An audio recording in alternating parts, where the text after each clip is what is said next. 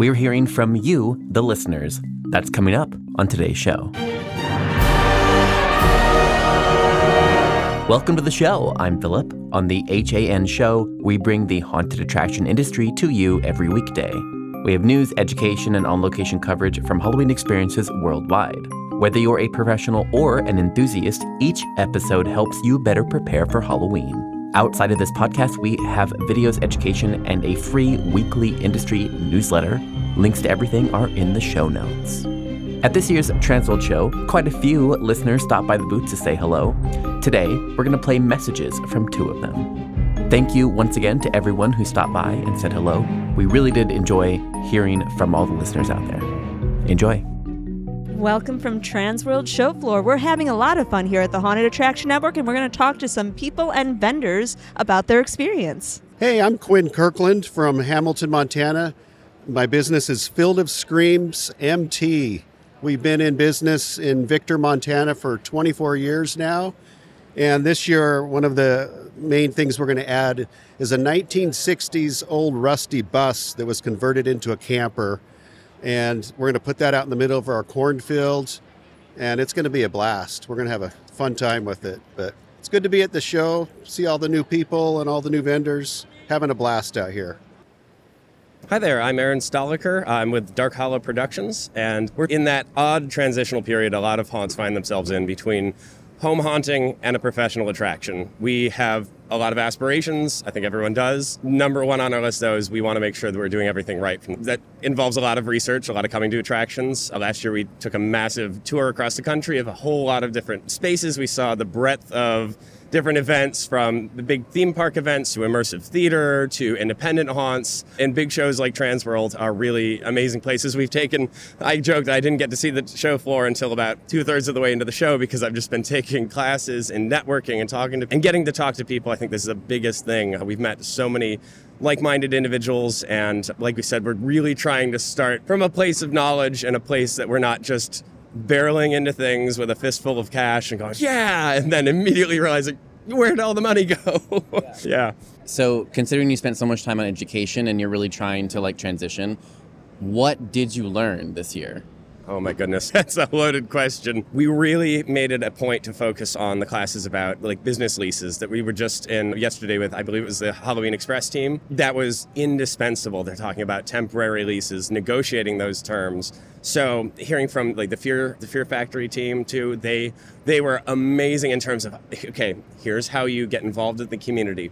Here's how you avoid the big H word of saying haunted house and immediately coming at that with facts, with industry statistics about here's how you talk about the traffic impact, maybe this, but the, the really nitty gritty that takes to come to a community with that. And, uh, and because we all like to think, oh, the community's going to love this. There will always be people who are going to be naysayers, and being able to respond to them in the most appropriate way and the most professional way, coming at them with actual facts and not just saying, oh, it'll be fine. We're good people. Trust us it doesn't cut it most of the time. So that's so true. what do you guys have planned for this season? So this season, uh, of course, you can't keep a haunter. We say, oh, we're not going to do that much. You can't keep a haunter down. Even last year, we're like, oh, we're not going to do anything. And that evolved into a whole projection mapping show and an escape room sort of experience for our guests, all themed after Hocus Pocus, because you got to keep relevant. But uh, this year, I think we're still planning on a lot of travel, a lot of, not quite as much as last year. Last year, we were on the West Coast, we were in Pennsylvania, we were all up in New England. We actually took our own version of the legendary haunt tour inadvertently. But so this year, I think we're going to be we're really focusing personally on building a lot of midway items, things that you additionally think, oh, that comes secondary. But for us, we're really heavily focused too on the interactive side. I come from an interactive entertainment background originally. I worked for a company that did kind of the prototype of a lot of escape rooms. They opened in 2003 in Boston, and I was still 11 years old playing escape games on Flash on my computer at that point. To see there was a oh, physical version of that was really cool. A lot of our Midway is heavily interactive based, very much akin to the sort of experiences you'd find. Um, in a lot of spaces that they add, like Great Wolf Lodge with the sort of MagiQuest, you have Universal is starting to get into that space. Like the escape experience they have, it's not quite an escape room. It's, it's storytelling focus first, and that's where we're coming from. So being able to build a lot of these midway pieces too for us personally, we look at that as an opportunity to bring those with us as well to events around the community that we're eventually hoping to open in, getting our name out there, making sure that people know our faces, know the product we're putting out, but we don't just one day pop up like a circus in the middle of the night and go, come please, we promise we're not terrifying. We hope we're terrifying, but. Do you have a specific example the interactive element we used just last year for a Hocus Pocus, we had built a kind of booth that was Halloween festival themed, had posters all on the side or flyers for various businesses around the town that we had made that had hidden language in them that pointed you essentially from poster to poster. So you, we would direct them, hey, maybe go check out the bicycle shop and really heavily emphasize that and they go over and they read the bicycle shop and come find us after you're done checking us out. Maybe go check out this. And following down the line, eventually ended up at, hey, come to the Salem Witch Museum, find us on the map at D4.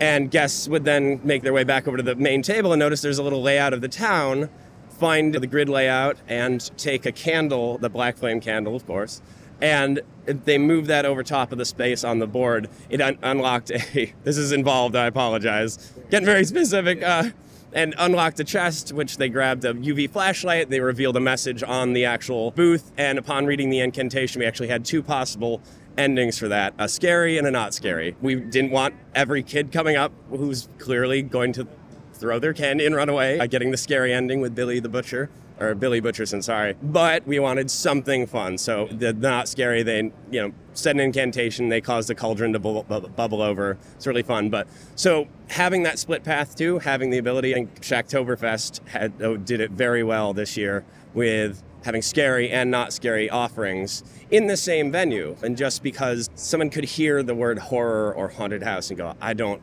I'm not about that. I'm sorry. I'm just not going to come that's the worst possible outcome because your event could be perfectly tailored for them. They could have such a great idea, but if they're they throw up those red flags immediately because there's no offerings for them there, or they perceive that, you've lost an entire customer and possibly a whole group because we're not going to go without moms. Sorry, kids. But so being able to have options for people at different levels. But again, that costs us nothing more beyond the programming initially to have two po- uh, two possibilities.